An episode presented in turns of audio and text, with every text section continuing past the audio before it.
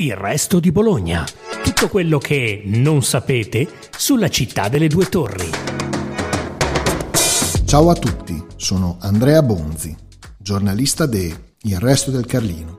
E questo è Il resto di Bologna, il podcast gratuito della nostra redazione, che racconta fatti inediti, curiosità e personaggi legati alla nostra città.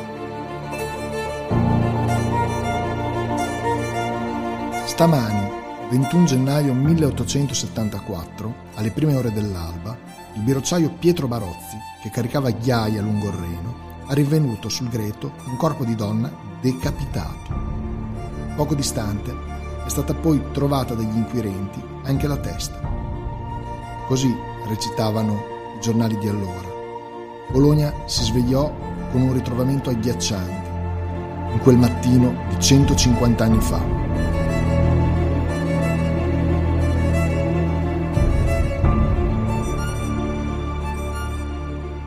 Tremare, come si legge dal resoconto che trovate sul sito di Storia e Memoria di Bologna, è soprattutto la Bologna bene, quando si scopre che il corpo ritrovato è di Rita Spisani, 36 anni. Di mestiere, Rita fa la sarta, è la donna di servizio, nella casa di una famiglia altolocata. Ma secondo le voci che circolano a Bologna, la Spisani avrebbe un segreto. È ritenuta infatti confidente di persone illustri, tanto che si vocifera che conservasse due bisacce, in cui, si diceva, fossero presenti documenti compromettenti per parecchi personaggi di spicco della nostra città. La scomparsa della Spisani era stata denunciata il 20 gennaio 1874. Quella mattina, a detta di una sua conoscente, la donna avrebbe lasciato all'improvviso la sua camera in via Miola, tra le vie Farini e Castiglione, dopo la lettura di una lettera che non fu mai trovata.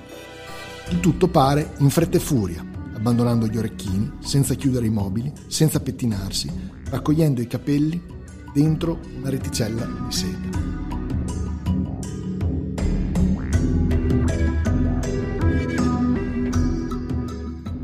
Il 21 gennaio, appunto, la scoperta del corpo nel letto del fiume Reno.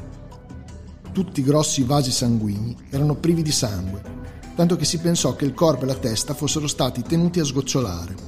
Negli abiti e nella biancheria, attorno al collo, non si trovarono tracce di sangue. Ciò significava che la decapitazione era avvenuta a corpo apparentemente nudo. Solo tre ferite nella schiena avevano perforato le vesti. La vittima, dunque, era stata identificata. Ma chi era l'assassino? Le segnalazioni fioccarono. Un testimone raccontò di aver notato all'1.30 del 20 gennaio, tra le vie Castagnoli e via delle Moline, all'angolo del teatro comunale, un biroccino, una sorta di calesse per le merci, guidato da Enrico Galavotti, servo della stessa casa in cui serviva la Spisani. Sulla predella del veicolo poggiava l'estremità di un grande sacco che giungeva fino alle spalle del guidatore, coprendo con i lembi della capparella, cioè del mantello, diciamo così. Tra le altre testimonianze, anche quella di una donna, Eugenia Ferri, che dichiarò di aver udito tre grida disperate di primo mattino e che non ebbe dubbi a indicare nel Galavotti, che sapeva avere una relazione con la vittima ed essere poco raccomandabile, l'assassino. Il 26 gennaio il Galavotti, già condannato in passato per furto ed ammonito dalla polizia, venne arrestato. La ricostruzione della dinamica era questa. Povera donna, che spesso si recava in scuderia per appuntamenti amorosi, era stata colpita alle spalle e decapitata quando ancora non era morta.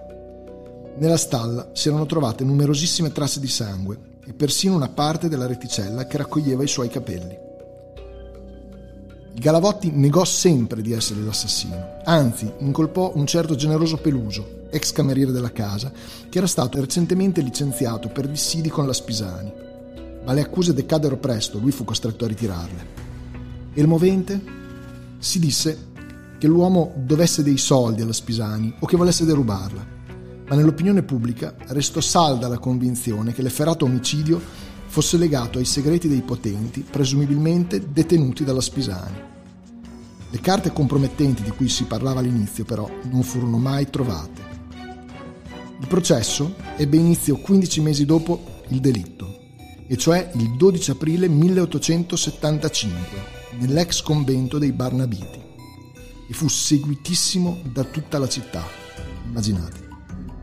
Galavotti era un individuo magro, dal viso lungo e pallido, dagli occhi grigi infossati, indossante un paltò turchino, calzoni a scacchi bianchi e neri, con le mani impegnate a sostenere il cappello a tuba. Il servizio d'ordine fu eccezionalmente imponente. Sorvegliò all'ingresso un plotone di fanteria, tenendo i fucili in posizione orizzontale. I suoi avvocati furono abili a salvargli la testa. Il 21 aprile 1875 l'imputato fu condannato ai lavori forzati. Non batté ciglio alla lettura della sentenza. Qualche mese dopo, il 4 agosto, a Nisida il cocchiere assassino moriva di tisi. Anche durante il processo sembra che sputasse già sangue, portandosi nella tomba il segreto di quel delitto. Mentre ancora erano esposti nei negozi, a distanza di tempo dal verdetto, il suo ritratto insieme a quello della sua vittima.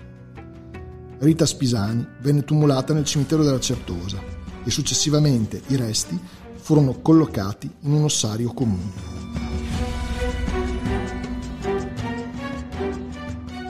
Anche per questa volta è tutto. Appuntamento alla prossima puntata de Il resto di Bologna, il podcast gratuito della nostra redazione, che racconta fatti inediti, curiosità e personaggi legati alla nostra città.